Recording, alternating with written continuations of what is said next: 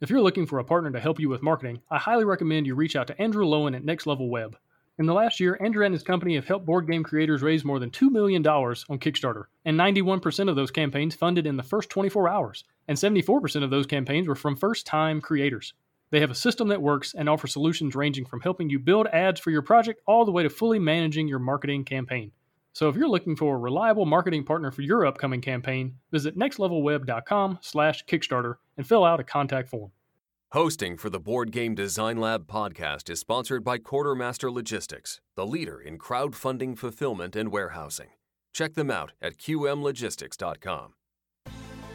Welcome to the Board Game Design Lab podcast, a proud member of the Dice Tower Network. Each week, we want to bring you an insightful interview on a specific topic in board game design to help you design and create games people love. And now, here's your host, Gabe Barrett. What's up, my friends? Welcome to the Board Game Design Lab. Today we're going digital. Today we're talking about what it looks like to create a game, to design and develop and put together a game that is specifically for the digital space, not a game that you're, you know, it's a board game and then you take it over and, turn it into a digital version. No, no, no. We're talking about games that from the outset, from the very beginning, the, the whole mindset is I want to create a game that's a board game, but yet it lives online, maybe in a web browser on a, or on something like Tabletop Simulator, but it's specifically for digital. And we're talking to Justin Chu from Mobo Games. Justin, welcome to the show. Hey, Gabe. Great to be here.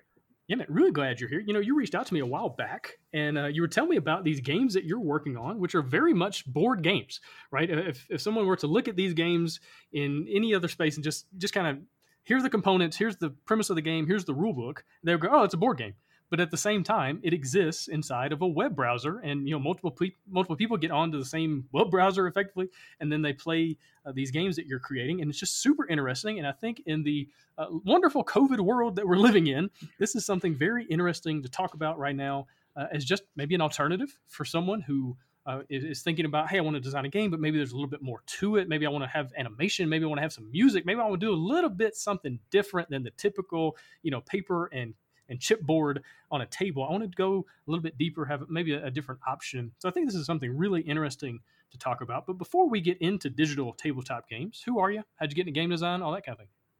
Yeah. All right. Thanks, Gabe. Um, so yeah, uh, for, first I want to say huge fan of, of the podcast. So so great being here. Um, yeah. So about about my story.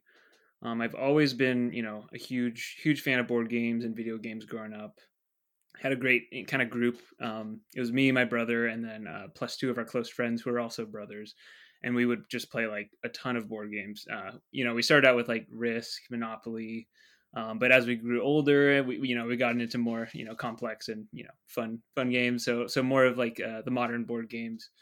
Um, Seven Wonders, I remember, was one of the kind of the big ones that kind of opened my eyes to like, wow, like you know, look at what you know what board games are like now. Um, but also in, in college, I I got into Magic the Gathering um, to, to the point where I would like travel to some of those bigger tournaments. Um, really enjoyed that game, and got to the point where I actually you know designed my own custom set. Uh, it was actually a, a, Greek mythology themed set. Uh, you know, it I, it didn't didn't turn out too much. You know, I, I just kind of shared it online a bit, just just on some of the, the like some forums. Um, funnily enough, you know, uh, they did release a Greek mythology theme set not not long after that, but uh, um, but yeah, it, it, it really planted the seed for me where you know I I was like, hey, this is something I really enjoyed. Like you know, even though I didn't you know launch it, I, I just really enjoyed that like creative process.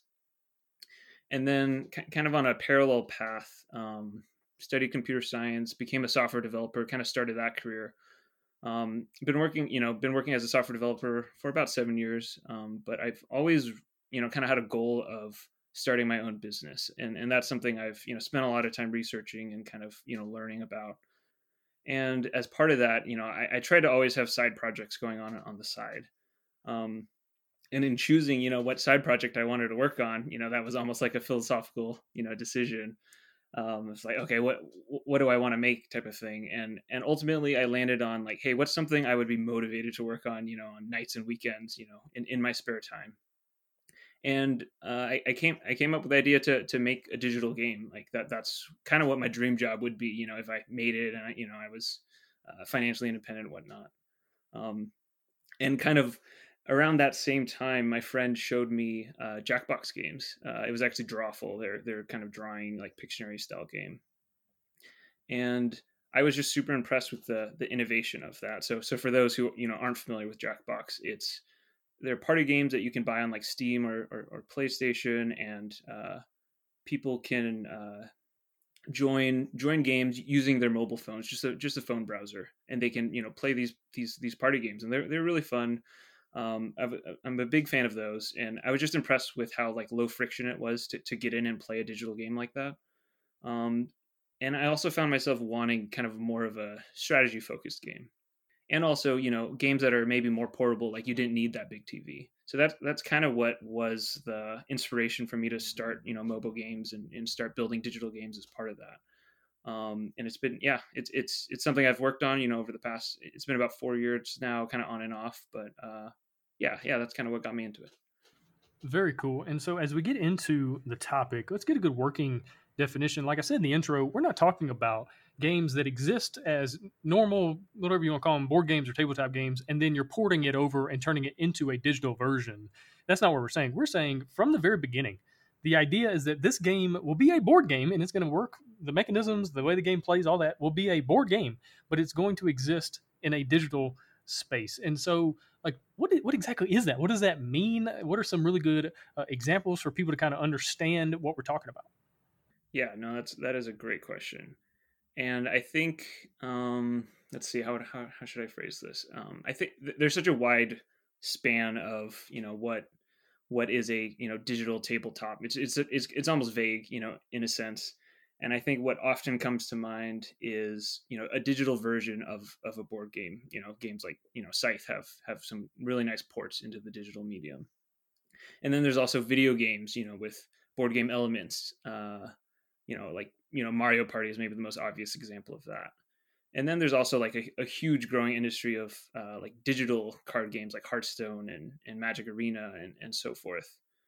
And then and then even on top of that there is a you know a whole a whole industry of like tabletop simulation you know now with tabletop simulator tabletopia etc um, but but one key difference is um, where, where, I guess my my games, and I haven't seen a ton that that quite hit that same frame. Although I, there are some I have come across, but but kind of building a game, a digital game for board game players, kind of specifically, and really marketed that way, um, but with a with a uh, digital first mentality, which which allows for I think some some cool, unique mechanics that, that can crop out of that. Um, I yeah, hopefully that that answers your question.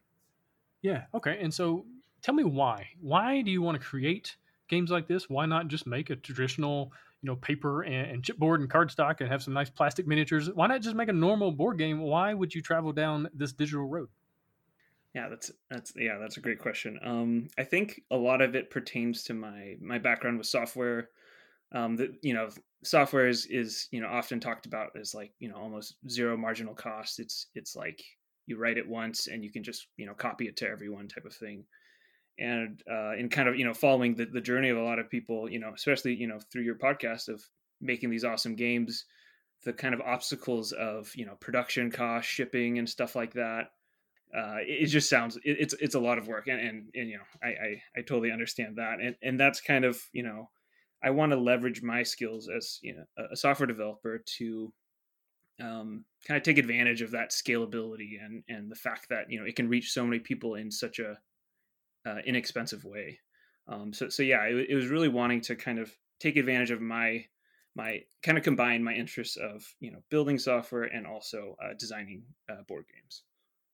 Yeah, I think scalability is a huge pro, a huge positive when it comes to these kinds of games because you know if I do a, a traditional board game I'm going to print a couple thousand copies, maybe 5,000, maybe 10,000 if I really believe in the game and maybe I had a really good Kickstarter.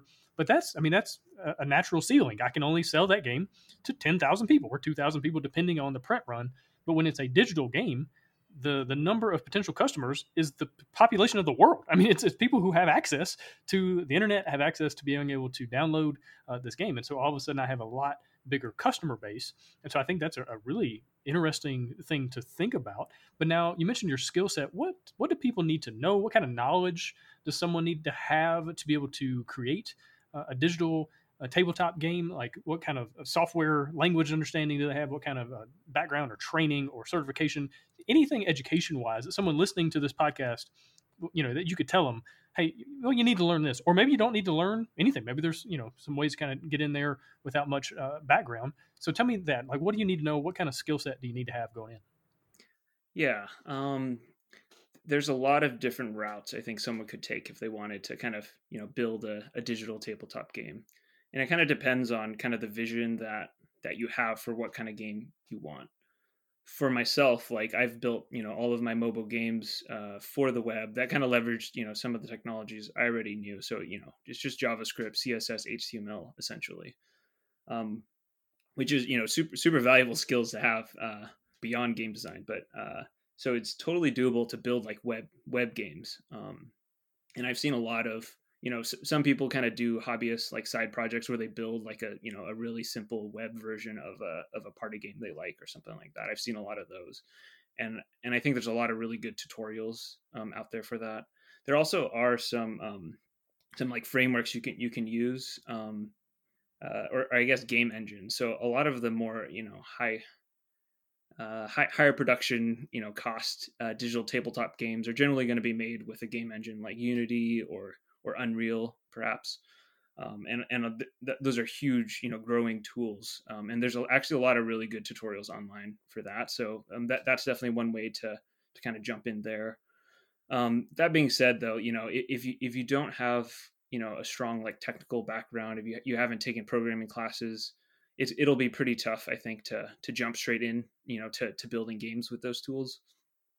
So honestly, like you know, the the, the simplest way to to get the foot in the door, I would recommend like you know, learning basic web programming classes and kind of, I guess, see if if that's something that interests you. You know, because programming is really not for everyone. That's that's something I've seen just over my you know my my course, uh, to, you know, in, in classes or or whatnot. Um, and if if programming is not for you, then you know that that doesn't mean you can't make a digital game. There's you know there's tons of great uh, like freelance sites to to find like people to work on work on games. There's also a bunch of um, studios out there who kind of specialize in making digital versions of board games and stuff like that. So you know reaching out to to people there, um, talking to some of those studios is definitely an option someone could do as well. That being said, like it, it, it is I, I could totally see it being daunting of like, hey, like, how much is it going to cost to build this? And, you know, there, there it, it's kind, of like, you know, for me, I don't know much about cars, but I'm always like, you know, talking to a mechanic, there is that kind of like, hey, like, I don't know, you know, how much I can, you know, it's hard to fully understand, you know, the, the, the quotes and, and, and stuff like that. So that, that could be tricky. I think it helps a lot to have someone with a, you know, a strong technical background to kind of be a advisor. And that's something, you know, I, I encourage, you know, if people are interested, I'm happy to, to, to if people want to message me, you know, separately, like I'm happy to, to give some advice there as well. Right. Now, at the same time, I feel like now it's easier, maybe than ever before, to find a, a boot camp, you know, an online boot camp that'll teach you different programming languages or help you understand CSS or HTML or Java or any of these kinds of things. I've got a friend here at the school who is a uh, history, no, he's a science, a science teacher, and on the side, he's been doing this uh, online course and he's been learning how to basically build websites and learning HTML and all these things. And he's, his ultimate goal is to turn that into a side hustle where he can supplement his teacher income by also building websites and doing HTML projects, you know, for other people. And it's one of those things like if you want to learn how to do this, the options are there. The, you know, the, the mm-hmm. courses, the online uh, applications and, and different things are available. And so if this is something you want to get into, I, I would I would suggest, I would encourage you, if you're listening to this, you're like, man, this would be kind of cool, uh, to not be discouraged, to not feel, uh, you know, like this is some overwhelming, daunting thing. It's just like anything else. Any other skill you want to learn, one step at a time. You find some people who know what they're talking about, who know how to do it, uh, and probably pay them a little bit of money uh, to teach you how, right? Whether it's through an online course or, you know, I think what he's doing, my friend, uh, he's got, it's like an online thing where you go through the different lessons and then he has like X number of hours a week that he can talk to a mentor face to face, I think through Zoom or something like that. And they can mm-hmm. work through different issues that he's having or problems or, or, obstacles he's running into or learning how to make the code more efficient, learning how to do this big thing but in less space. You know, and so the options are there. So if this is something that you're listening to, this, you're like, oh, this be kind of cool. Uh, it's out there. I, I think it's available. Don't be discouraged. or like you were saying, just find a friend who who knows how to do this stuff and uh, partner up with them. You know, you design the game, they design the code, and uh, everybody works works together. That's also, I guess, uh, an, an, opportunity. And so, what else? What are some of the other pros uh, for designing games in this in this way?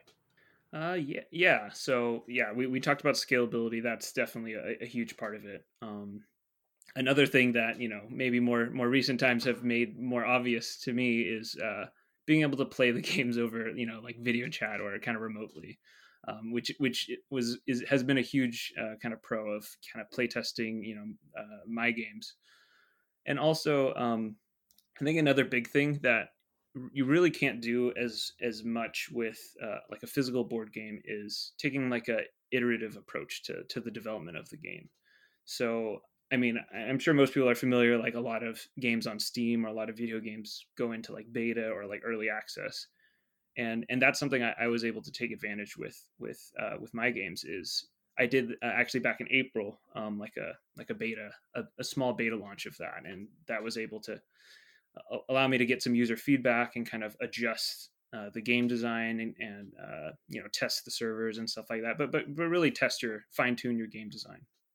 An- another thing I think uh, is is kind of yeah building those digital first mechanics. You can really get some unique gameplay mechanics that, that allow you to you know if you're if you're comparing your game against other board games, you can really stand out and like hey this is not something I've seen before in, in, in other games and and because of uh, taking advantage of that digital medium, you can you can really set yourself apart. I think. Yeah, I think Hearthstone is a really good example of this mm-hmm. because Hearthstone's able to do some really cool things that you wouldn't be able to do in Magic the Gathering either mm-hmm. because of the bookkeeping that would be involved, like it's just maybe a little bit too much math, or you know the random percentages or things you can do because it is a digital game. And at the same time it, it feels like a card game. It feels like magic the gathering you know but but you've got a lot of other cool things going on underneath the hood because you know the back end the programming the algorithms and, and all that can take care of a lot of things that maybe you know players sitting there at the table having to do it mentally wouldn't be able to handle quite as well. And so i think that's a, a huge uh, advantage in, in thinking through a digital first game. You know, tell me a little bit more. Let's, let's dive a little bit more into some examples. Maybe Hearthstone is one that you enjoy, or, or some some others that are out there. Uh, give me give me some reasons why these games work really well because they have been designed as digital first games. Yeah, absolutely. I think Hearthstone is it. It was a pretty eye opening experience for me when I when I first played with it, and and especially coming from Magic the Gathering, I, like one one of the things that they do really really well, I think, is like you can play an effect that impacts one of the cards, uh, and then that card can go back in your deck. And, and in Magic, like if anything leaves the battlefield, it like you know loses all kind of um, additive effects. But in Hearthstone, it, it sticks with that card in in the deck, and, and it's like wow, like you know, you it really opens the doors of you know what's possible. And and yeah, I kind of categorize those as like dynamic mechanics that you can do with the digital medium. So things like stats or traits of a, a card or like a unit like changing over time and kind of you know they become more powerful or something like that or or they could you know become weaker. And i think that's that's a really cool thing that you can't do very uh, seamlessly in a like a physical um, game. And then another one that i think is really cool and video i think video games do this really well and i haven't yet seen it and it's something i'm trying to do with you know one of one of my games but uh, incorporating procedural generation. So so what, what that really is is like um, I think some games that do it well. Um, there's a game called Path of Exile, and and basically the the maps are procedurally generated. So each time you play it, like the enemies are a little bit different, or you know it's not going to be the same thing every time. Um, I think there's a whole video game kind of uh, genre like roguelike games really take advantage of that. Um, and really what, what it does is it just makes it a lot more dynamic and uh, it adds replay value and it's like uh, it, it, it just adds you know some layers to it that, that you can't get with a physical game. Um, i think some other areas where where you can take advantage of the digital medium um, i think things like uh, well hidden information like hidden roles hidden movement stuff like that you know that's definitely there in you know physical games but i think with a digital medium you can actually kind of um, remove some of the more maybe tedious parts of it. I don't know for in my play group at least you know playing a game like avalon or something like that i'm usually the one who who does the kind of i, I call it proctoring um, where everyone has to put their head down and stuff it, it, it really appeals to me like hey like what if we could just skip that step and you know there's no chance for error and, and stuff like that Yeah, it's a really good point. It reminds me of the old school version of Scotland Yard came with this, I think it was green. It was a green visor for the player that was trying to escape, right? The, the fugitive. They would wear this visor so that they could look at the board and look at exactly where their person is, their little character, without the other players being able to see their eyes right? To you know, because other players just watch where you're looking and they go, oh, okay, I think he's over here in this this region where he's staring and trying to figure out where you know where to go next. And so you would wear this visor to keep people from knowing where you were, where you were looking, right? Otherwise, you'd have to like stare at every part of the board an equal amount of time to keep them from, you know, eh, being able to guess where you were. And so, doing something in the digital space where all of a sudden players can't see my eyes, they don't know what part of the board I'm looking at, they don't know where I'm zooming in or zooming out or moving over. You know, it, it, it does create a very interesting uh, way to play the game that doesn't require me to wear a silly green visor. And so, yeah, there's definitely some things that appeal about doing it this way. Yeah, yeah, definitely. And and I think even yeah to, to add on like a, a couple other things is, is like um the pandemic le- legacy um those legacy type games are kind of like campaigns and stuff like that you can you can do a lot more with like saving state and uh kind of it, it kind of builds upon kind of the dynamic mechanics and like changing you know what a, what a card is and, and stuff like that as well as you know something else that, that i've tried incorporating in, in some of my games is kind of some you know stats or like rewards sorry not rewards but awards like at the end of the game. Um like for example like oh like you know this this person you know did did this action the most you know during the game or something like that. You can kind of do some data driven things that you you don't have access to with a physical game Right. And I guess you could also, you know, if, if this kind of game is on an iPad, you know, you could have other people sitting around a table, but now you're playing the game on an iPad and it remembers where you left off, right? You don't have to yeah. box it back up or, or take yeah. a picture of the game. I've had to do it with so many games. All right, we're going to take a picture of the state that the game is in. And then when we play again, we'll just set it up based on the picture. You don't have to do that anymore. Yeah. And if I remember right, Microsoft, I saw this years ago. This is probably, I don't know, seven, eight years ago, maybe longer. Uh, they were creating these tables where the entire uh, tabletop was one big screen effectively and one big touch screen and mm-hmm. it was mm-hmm. such a, cool thing and so many interesting applications and obviously games would fit right into that and being able to kind of have a game on this massive touch screen that saves your your campaign that uh, you know is easy to set up. It's one you click one button and now the game's set up. You don't have to go through the 20 minutes of putting out the cards and shuffling and putting this over there and make sure the board's easy to reach. Like you don't have to deal with that. And so i feel like as the as the future becomes now, you know, as more opportunities with touchscreens and, and technology become available, this is an interesting thing to think about and to design around. And so, have you thought about that as far as like putting games on an iPad that it's digital, but at the same time we're in the same room, or you know, as, as technology progresses, have you thought more about how your games can be implemented? Yeah, absolutely. I, funnily enough, like with with Mobo Games, like you know, since I started this, you know, pre pre uh, you know everything being virtual, um, I actually the, the what what spawned my idea was I would often go to you know bars and I would you know my, my friends would like hey bring some games and I would carry around a giant bag of board games and I you know feel a little bit kind of uh, uncomfortable bringing like a giant bag of board games because I, I, like to have options. Um, so a, a, big appeal was like hey like in those type of settings I could just bring my phone and everyone has their phone and we could just you know play these games. So so actually with with Mobo Games like the main intent the original intention was to to, to be played in person uh, and it just kind of expands your uh, board game collection even if you're not at your house um, because yeah a lot of the the groups i would be playing with were more kind of like it was like you know couples you know like maybe a group of six and you know half of the group you know was into more kind of traditional board games and the other half were kind of not as not as in, into board games so it, it kind of aims to to bridge those gaps. Um, and I have found uh, with with my games like they do work well, you know, uh, in person still. Like that's kind of how I've designed it. So um, it definitely works in that medium. And ah, sorry, I, I'm lost my train of thought a little bit. Oh, no worries. But I'm sitting here thinking about, you know, as a teacher, how could I use something like this in the classroom?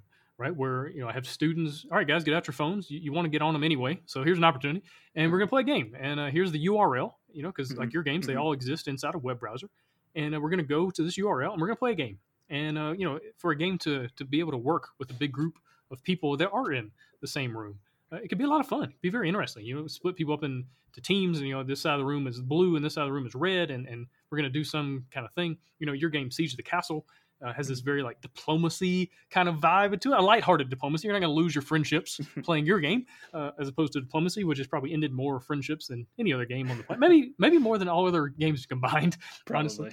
uh, and so it's really interesting to think through the capabilities and the possibilities of now being able to do that. You know, I played lots. I played lots of board games in my classes, uh, but it's difficult because it's hard to find a game that plays with 25 people, uh, especially you know the components necessary. Like how many? That's a ton of cards, depending on the game you're playing. Mm-hmm. But all of a sudden in the digital space, that's not a barrier. And so I think as as gamification uh, kind of expands, as people figure out more cool ways to bring games into the classroom, this is a, an opportunity uh, to do that in some really interesting ways that, that are engaging, that's fun. It doesn't feel like just an educational game, right? All right, guys, we're going to do a trivia game and see who gets the answer right. Like there's so much more uh, possibilities that you can do. So have you thought any about like really big group games? I know your games, they go up to like six people or maybe more. Mm-hmm. Uh, but then even bigger than that, have you thought about how you could implement, you know, these kinds of games with big groups, maybe in a classroom? Yeah, yeah, definitely. Um, yeah. So, so with, with my you know games that I've had. You know, I have quite a few ideas floating in my head. Siege of the Castle definitely like hitting at least the the the, the six player you know limit is is something that I definitely wanted to, to go for because there's not a ton of you know six player games I, I would say. Um, but but actually like um, you know my original inspiration came from Jackbox. So originally I was thinking through a lot of party party type games. Um, and one of the one of the first like prototypes I built was a game kind of similar to a, kind of a mix of a Jackbox Quiplash and um, a Game of Things, and that one you know could easily scale up to to ten players.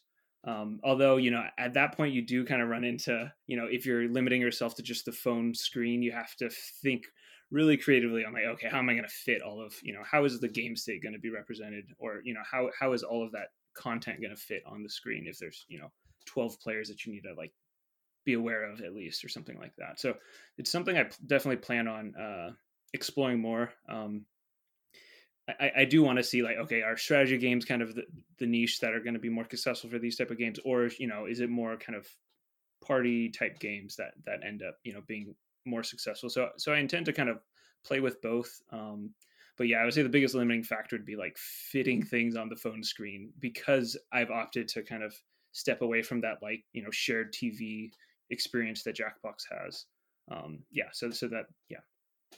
Yeah. Now, one thing that just kind of popped in my head is a, a potential. You know, there's so many board games or card games that do really, really well, and so then about a year later, two years later, the dice version will come out, right? And so mm-hmm. it's the the really popular game, the dice game. Uh, and so I was sitting there thinking, like, what if designers and developers and publishers they thought through, okay, here is that popular game, the digital version, but it's not like a port of the board game just over in a digital space, and it's the exact same game, but now you move you know your pawns around with your mouse.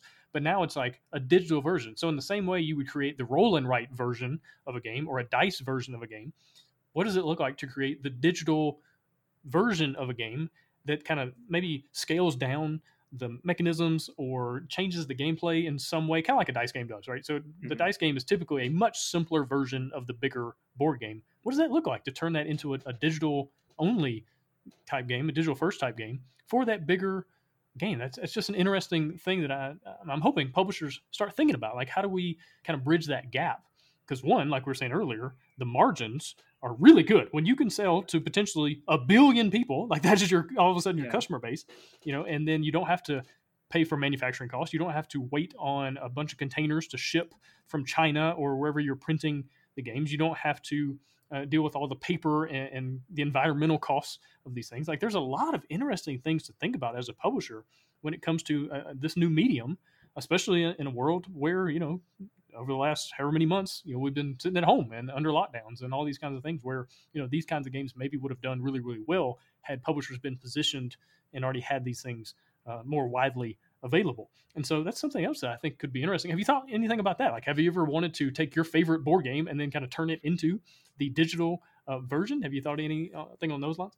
Uh, yeah, I mean that's that's a super interesting idea. I have I haven't quite thought about it to the full extent of like taking like you know uh, one of my favorite board games and, and, exactly kind of translating. But I think that's a I, I've seen some people doing that. So I've seen some apps that are kind of like, um, there, there, yeah, there's a game Decrypto that's out, and and there's someone I connected with, you know, online who's building, you know, a, a similar game, uh, but it's like a digital focused version of that. So so I, I have seen stuff like that, um, but I think it would be really interesting and, and super effective for um, publishers, yeah, to to to tr- treat it as a completely not a completely different game, but like a digital version of it, yeah, because you could really you're not limited to that original kind of um, design, and you can build it to the medium that you're publishing. And I could almost see like growth from both sides of like you know getting more people who like the physical game and getting them more into hey like you know these digital tabletop games really do add a, a layer that i that I don't get with my physical games, just as well as you could get like, hey, more casual gamers or more people who like video games into like, oh, now I want to check out the physical version, something like that. So you can kind of bring bring together both both markets. I think. Yeah, absolutely. All right, let's go back uh, and, and talk a little bit more about things to think about from the money side of things as far as costs. What are the things that someone would just need to be aware of that it's going to going to cost you in the creation of one of these games? Yeah, that so that's something I've spent a lot of time uh, thinking about because um, just just in you know my my my few years working on you know Mobo Games is I've gone through many ideas of like uh, oh how do how do I how do I price these games? Um, so I can just kind of do a rundown of like the different types of digital games that I've seen at least. Um, at the top, I would say there's like like the mobile app game. So so you'll see like I know you can buy like Carcassonne on on uh, the iOS App Store, or something like that. And one one thing to really consider with with that though is like once you hit that like mobile app or mobile game kind of market, it's extremely competitive. There's so many games out there, and also like it's almost a race to the bottom in terms of uh, pricing. And in a lot of cases, you have to go with like a you know completely free to play model with like uh, in-app purchases to even like you know get your foot in the door because a lot of people just ignore you know game or apps that you have to um, purchase to to try. So that's that's one you know popular one, but some something to consider. Um, there's also just straight up digital purchases, so that would be more like uh, like you see a lot of digital games on on Steam that that you can just outright buy, and that's a kind of a more straightforward that that probably models the um, the like physical board game uh, pricing you know as, as as closely as possible although you know usually there's there's going to be quite a, a, discount from for the digital version just because there's not you know not materials that you have to worry about. And then there's also these uh this growing like uh digital board game platforms things like tabletop simulator which i believe you, you buy a tabletop simulator and then you can you know play whatever games that are loaded in there and it's very free form. There's no rule enforcement. And then there's tabletopia and board game arena which i've seen where there's like free to play games, but also you can do a premium subscription to unlock you know other games. And I I believe they partnered with publishers to get their games on their platform, and then uh, it kind of kind of works that way. I, I, you know I'm not sure exactly how the the money you know exchanges hands there, but uh, it's a pretty interesting model as well. But for me, I'm a little bit kind of reluctant around you know subscription based gaming. Like just as a consumer myself, I'm not you know I'm much prefer the idea of like, hey, I, you know, I'll give you twenty dollars for this game that I can, you know, have in my library, whether it's digital or physical. So that's something I, I tended to to avoid, you know, with my games. So so for mobile games, what I ultimately uh, first, I, I guess I, I kind of played with the idea of like, oh, like what if you know there's like tokens and you you know you acquire tokens and then you use those to like play games, almost like an arcade. Very quickly, I, I moved off of that. I don't think that's a a, a great model. Um, and then I kind of attached on to you know kind of how Jackbox has it, where they actually bundle like five party games together and they they sell it as like a pack there. Um, I think that's a pretty um, effective model, just because like Jackbox has been really su- successful. Um, so it's something that you could kind of you know tack onto or, or follow in in their footsteps. But what I ultimately landed on was uh, I, I have my games split, so it's a three to six player game and for one to or so for three to four players it's free to play. So that that allows the game to kind of grow and you know allows a potential for virality of just like it, it's spreading and people trying like hey check this out. Especially because like you know Mobo Games is so new and so fresh. Siege of the castle is a game you know that just got launched. There's not a ton of kind of history there. Um, so i think i want to take advantage of okay like how can this grow kind of more organically? And then uh, if you want to purchase the full game, then um, you would purchase that, and then you would be able to play for the full three to six players. Uh, so that that's my approach to the business model there. I, I think uh, over time, like what what I'll look to do is kind of like add expansions or you know add-ons like that, and I think that could be a pretty effective model. And I do really want to kind of keep away from the, the subscription type type model, just just kind of as a per- personal preference, I think. Gotcha. And now, when it comes to the cost of production, what are mm-hmm. things that someone needs to to be aware of as far as like how much is it going to cost me to make one of these games? What are the the maybe the hidden costs that are involved that maybe people don't think about, and also just the the very obvious costs as far as well, you're gonna have to pay for art and graphic design just like you would for anything else. But then there's also these other things to keep in mind that are going to cost you money. Yeah. Um, so, so we've talked a lot about just how like scalable and like the low marginal cost for each each copy of the game, which you know sounds like a you know a really nice scenario, but there is definitely a, a downside to it. And and so on the flip side, you know you don't have that kind of incremental like pr- production cost of each unit, but what you do have is a much higher upfront cost and also the development time. And I think one thing that kind of uh, you know I, have I've thought about a lot is like you know with a physical board game, you know you have an idea of like oh this this you know cool new mechanic I want to try out and play test.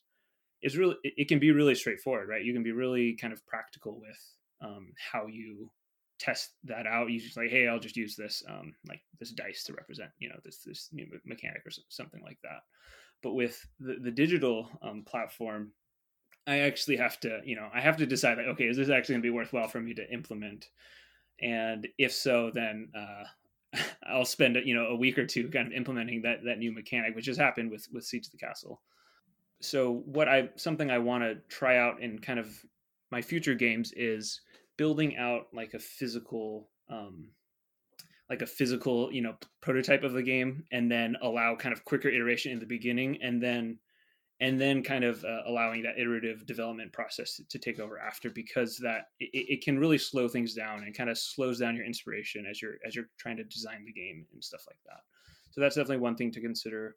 Um, i think um, in addition to that things that you just don't have to worry about with the physical game things like sound animation and effects like that um, you, you have to think through that that design process which was something you know wasn't fully on my radar but as i started to you know play tested more i was like oh it, the game just wasn't as engaging without you know some animations and and things to draw in in the players because you know one thing that those uh, mobile apps really do well is like there's just tons of kind of effects and animations that that just make it feel you know more fun and and I think that helps to make up for that kind of loss of the the tactile feel because you know the satisfaction you get from you know moving pieces at least you can uh, kind of maybe cover up with with some fancy animations and stuff like that.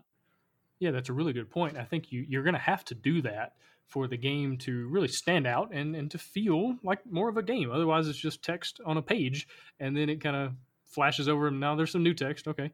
And, and so, yeah, you really need to lean into a phone or an iPad or computer's capability as far as the sound as far as on a phone, you can make the thing buzz, you know. So when when combat happens or when a decision gets made, then the phone buzzes and makes a noise, and you see this explosion or you see some something move around on the screen. I think you definitely need to lean into the visuals uh, and, and, the sounds uh, and the feeling, all, all, all, those things, all the sensory things that you can, uh, as much as possible, to really you know make the game feel more more tactile uh, than it is. And then what are what are some other things to think about as far as as far as that, right? So anything else I'm, I'm missing that really uh, a person, a developer, can lean into that is capable on a mobile device or on a computer that you can't actually do in the board game.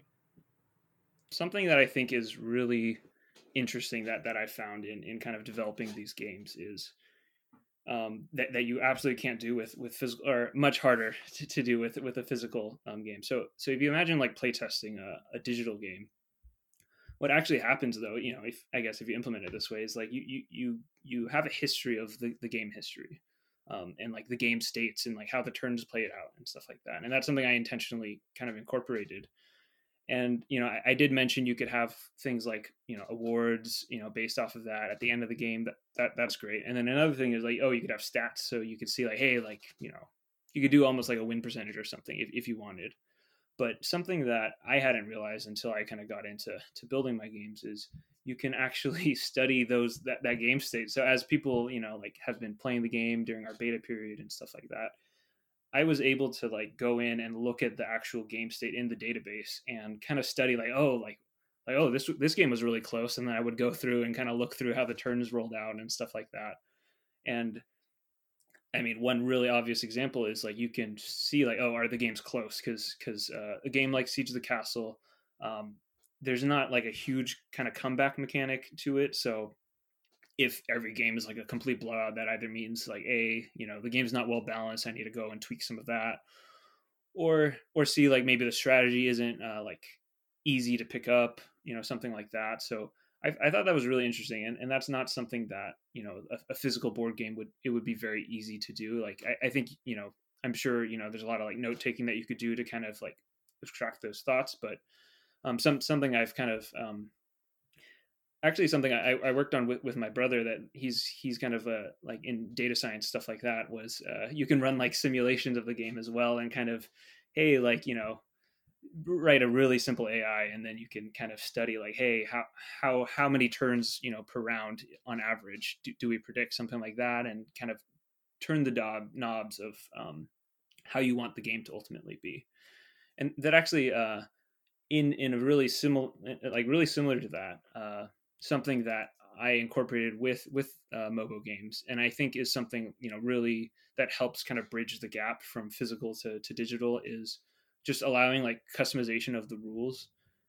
Uh, th- there's two huge benefits to that. One is um, just from a playtesting standpoint like i didn't have to balance the game you know perfectly in order to to um, start playtesting it. I could you know playtest it you know after one session and then like change the the numbers really quick so you can like affect how many how much gold you get for a certain action. You can you can tweak that on the fly. And so not only is that great from like a development and playtesting standpoint but but also from the user like something you you can lose in some video games is just a lack of like i guess i think of like okay back roll it back when i'm like you know eight years old and playing monopoly. We we would play with like not the traditional set of rules. There's like the house rules something like that. So so that's something i've tried to incorporate with with mobo games is um hey you can customize it and and and balance it you know to to what you're what you think is fun and stuff like that and and that i think recaptures some of the kind of the the feel of a of a board game i think. Yeah and this is a place where digital games have a tremendous advantage over traditional you know paper chipboard cardstock games in that you can go in and change the game after it's released if you need to right? So you, you know you release the game all of a sudden a thousand people have played it and you realize that team A is a little overpowered. And so you can go in there, change the code a little bit, tweak some numbers, turn some dials, turn some knobs, and all of a sudden things are more balanced. Where in a board game, hey, team A is just going to be uh, the, the better team until you do the second edition, until you do a reprint and put other games out into the world and so that's that's a huge advantage that these things have. And you can go in and fix things. Maybe there's a typo on some cards or a typo in some of the the, the ui or something like that. Well you just go in and you delete the the misspelled word and you put in the right spelled word. And you don't have to worry about it. And then you don't have to worry about people on board game geek telling you how terrible you are at spelling or whatever it is. Uh, and i think this is also super helpful if you're a, a a publisher that maybe English is not your native language or whatever you're publishing in. If that's not your native language, well, you can just go in and uh, fix your grammar as you uh, as you need to. But going back to something you said a minute ago, I think is really cool is you can have a leaderboard where the game remembers the wins and losses. You know, I think that's an interesting uh, thing that you could have, and it pops up every time the the app loads or the the game loads. It says, you know, Bob is has won this game ten times, and Susan's won it eight, and, and Steve he's only won twice because he's not very good, right? But it pops up and he kind of remembers, and maybe you don't want it to. So I guess that depends on the person and how good you are at the game. If you want it to have a leaderboard, uh, but there's so many interesting things you could have, and it, even as a publisher, where maybe all of a sudden you create these incentives for people to to play the game, right? So you know, I can track as a publisher, uh, uh, assuming the game is somehow connected to the internet and, and, going into a database where I can kind of keep track of these things. Where if someone gets 50 victories or something like that, well, maybe it sends them an email or sends them a notification inside the, the game and says, hey, go to this URL and, and get your free gift. Get 10% off your next purchase in my uh, online store. Or here's a free, you know, $5 to go buy your coffee at Starbucks. Congratulations for being such an awesome player at this game. Like all of a sudden, you can do some really, really cool things that just aren't possible in a, a normal uh, board game. And so, anything else that you kind of thought about uh, for ways, maybe the, for publishers or developers to interact with the players, you know, in some interesting ways that you couldn't do if the game's just made out of paper? Yeah, so I, so I think there there are a, a couple things that can really take advantage, like yeah, outside of gameplay, and um, I think uh, yeah, like you know things like leaderboards and stuff like that, and and building out incentives and, and stuff like that is a really cool way to kind of have more high touch kind of interaction with your customers. Whereas you know with a board game company, it's like like hey the, the game's out there, and then there's really not as much direct interaction you know after that. So um, I, I think I think you mentioned this in one of your your, your past um, podcasts, but uh, like the the notion of kind of a comp like online competition or something like that. So like online capabilities is something that could definitely be taken advantage of. Um, not something I've really kind of encroached with with Mobo Games just because of you know we're we're pretty small and you know just starting out. But I think with some of the bigger companies like building out you know maybe maybe even like a like an esports type uh type uh feel you know I, I don't know how well that would translate to, to board games but i think that there, there are I've seen in in forums like just a lot of people who are like, "Hey, I really want to play this game, but you know, it's not always convenient to to play with you know your play group or something like that." So I think that's something that could be you know really really big for for companies to to, to handle. The other thing I think is like rules and tutorials uh, ch- like time to value is is is a term that's talked about in in software but it's like how does how quickly can a user like on board and you know get to the value which is like hey having fun playing this game and i think with a, a, digital medium you can actually you can really change it you know a lot. You can really have like a a very approachable like first game or something like that. Like something I, i've thought about adding for siege of the castle is like hey an option to like hey would you like to do a practice round or something like that? Because oftentimes when i'm teaching people a game like that's something that um you know i often ask the group anyways. And, and but but not only you know having that built in but you can have and, and actually I have this in Siege of the Castle, but I actually have like tooltips just you know inside of the game, so everyone has the the rulings like at their fingertips, and they they can learn as they go, and and you can make that process a lot more more uh, seamless, I think, for the users. Yeah, that's a really really good point. You can put that little eye icon, you know, that you click mm-hmm. on, it gives you information about that particular button or that particular thing that's happening in the game and then for the you know first game you can have a tutorial and it's got all these pop-up animations and maybe one person is playing you know this is their first game and so the little pop-ups happen for them as they're you know as we're all playing but they don't happen for me. I play the game 10 times. I don't need these pop-ups. It's kind of like whenever you download a, a new program or something like that mm-hmm. or you get an update on some software that you're using and it has these little tutorial or helpful hint pop-ups and then once you x them all out they don't show up again. And so now you can maybe all of a sudden do that, and a, a player can get into a game and learn how to play a game as everyone else is playing. They don't have to just sit there and, and try to figure it out. Uh, you can also ask questions in the rule book, you know, directly on your phone or on your device, and not tip your hand as far as like what strategy you're going to use in for the next turn, right? Because I've been in a situation where it's like, well, I'm not entirely sure how this uh, mechanic works in the game, but if I ask anybody, they're gonna know that I'm like what I'm about to do. And so I get this kind of interesting thing. Is like this is gonna put me at a disadvantage because now they know I'm gonna attack them because I just asked how combat works, you know, or something like that. yeah. Totally, so yeah, just some really interesting advantages uh, that you have. But let's switch gears a little bit. Let's talk about the downsides. Let's talk about some of the cons, some of the disadvantages that you've seen that you've run into for these kinds of games. Yeah, absolutely. So we we have touched on you know a few of the big ones already. So I think I think the biggest one is just like the, the loss of the the tactile feel of board games. I think you know for myself included, like it's just so it's just a completely different feel to just like you know be working with a physical board and physical pieces and stuff like that. And it's hard hard to really you know uh, I guess describe exactly what that is, but but I think that that's a big part of board games, and you and you definitely lose that. So, um, in part of like kind of marketing um, my game, and that's actually one of the, the, the next challenges is like it's pretty hard to to to understand like okay who who am I exactly you know marketing to of these games. Um, in a lot of senses, I'm I'm targeting like uh, just traditional board game fans, but but really it's not it's not going to connect with with all of them right like it, it's like a, a, subset of board game fans that are more open to like a digital medium or maybe uh, like the idea of like hey portable games or something like that um, so so so you it's a bit harder to um, differentiate your digital game from all of these other uh, digital games out there. I mean, you know, in the beginning of the episode, we, we did talk about like, okay, there's like the uh, board games ported to digital, and there's like video games that are kind of like you know board games. Like you have to you have to teach basically prospective you know customers of like, hey, this is the type of game you know on, on that spectrum that that that it falls. So that that's definitely a challenge that you know you don't have to worry about that with the physical board game because it's like you know you know, yeah, there's different genres and stuff like that, but they're not a different type of physical, I guess. Um, I think another thing that we haven't touched on um, that is, you know, pretty pretty notable and and definitely adds to the to the I guess costs of of operations or, or running um, the game is uh, you have to worry about bug fixes, you have to worry about like server issues and like maintenance costs related to that.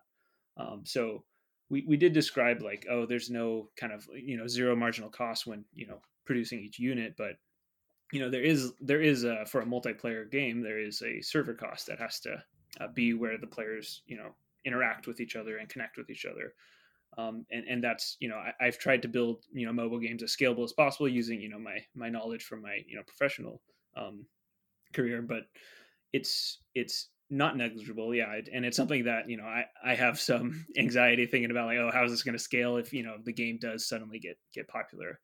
Actually i have a pr- pretty interesting story uh so so someone I, I, talked to like who had a digital um, game uh, he had a really you know popular uh, celebrity like uh, tweet or or post online about his game and it just brought his servers down and it's just like such a loss of all that traffic but that that's something that's it's hard to you know really prepare for like uh, i think i think on reddit or some online communities they talk about it like the hug of death like you know your your normal um, traffic online is you know like oh let's say thousands of people a day or something like that and then all of a sudden there's like you know 100000 people on a sudden spike and, and that can totally happen you know on an online uh, enabled game and something that you know definitely probably will keep me up at night you know along my journey here.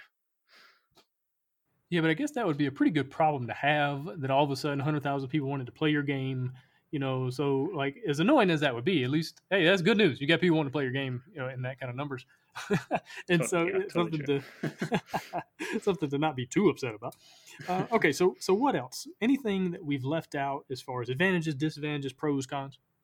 I think yeah, I think there's one thing that that is a pretty interesting thing that, um, and maybe I kind of carry it over from maybe some of my tech background, but um, notion of kind of like you with with digital with the digital medium you can you can release like a mvp or minimum viable product or like a uh, a not a non-finished product. Okay that, that doesn't sound quite right but you know like a it doesn't have to be like the final form of the game.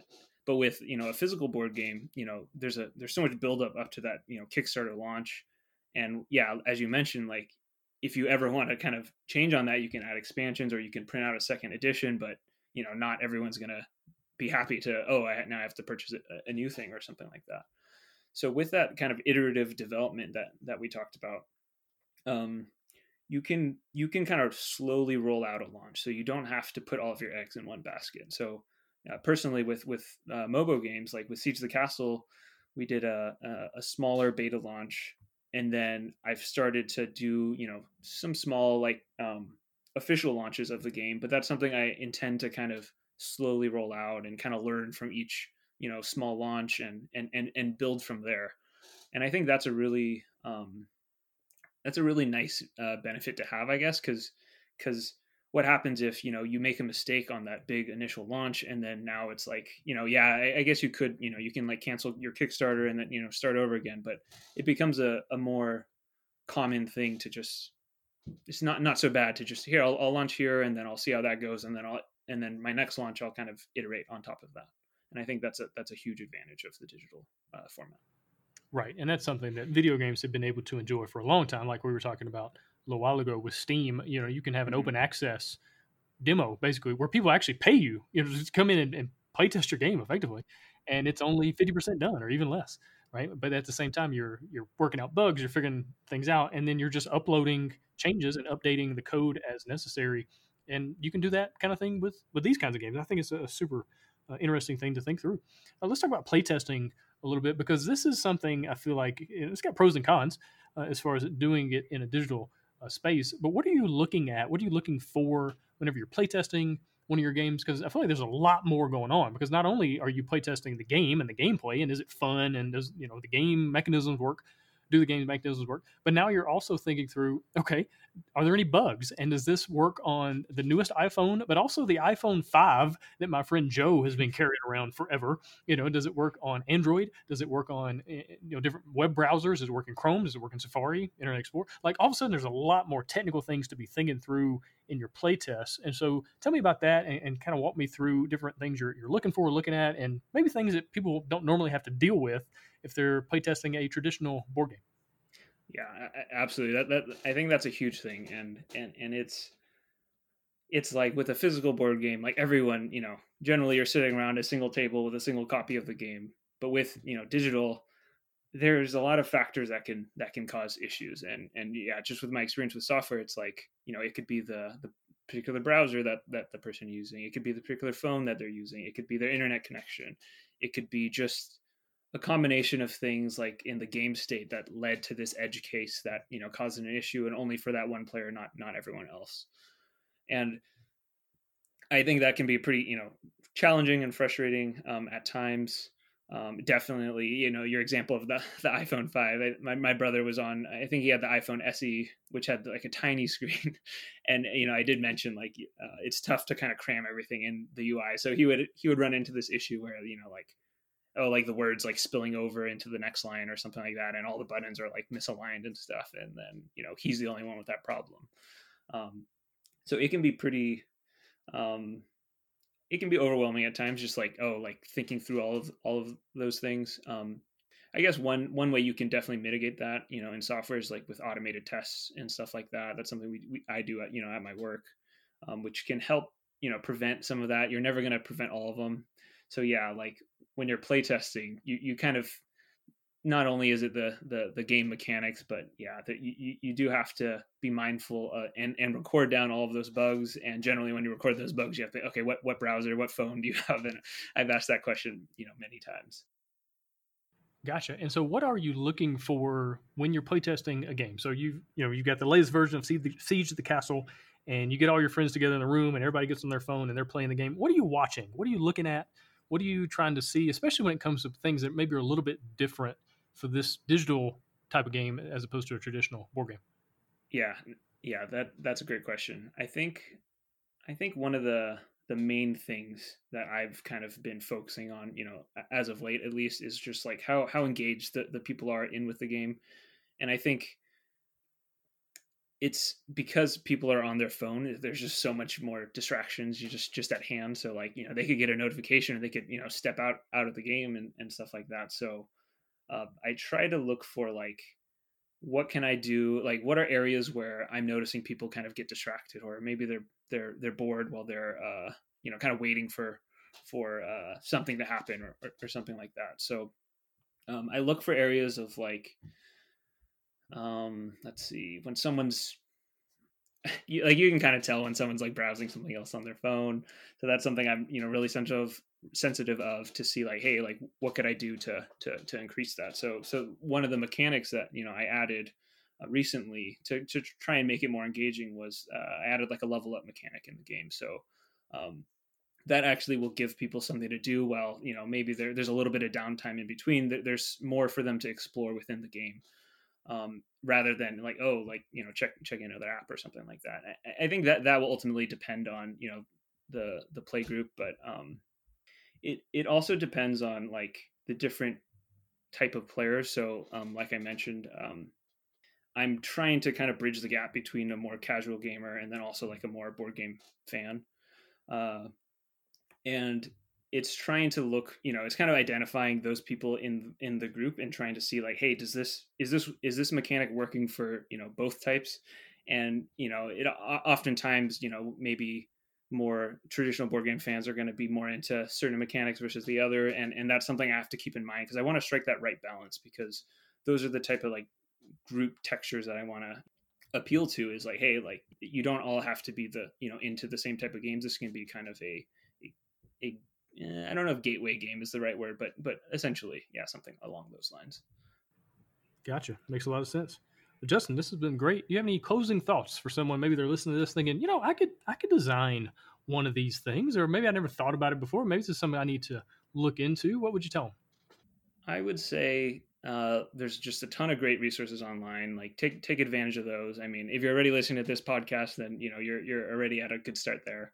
Um, but just just don't be afraid to you know reach out and, and ask questions to people online. That's something that you know I've I've done, uh, and and don't feel like discouraged. I guess like you know if if things feel like it's it's too much. I think taking small incremental steps. You know, let's say you want to build a you know your your dream game, and and that's something I've kind of wrestled with in the past as well. Is like you, you have this grand vision of a game and it's like how am i ever going to achieve that? But but i think what what has helped me is just like okay like narrowing it down from there and just starting small and and, and starting with a you know a really simple game design prove to yourself like hey i can i can do this i can launch this and then and then work your way up from there.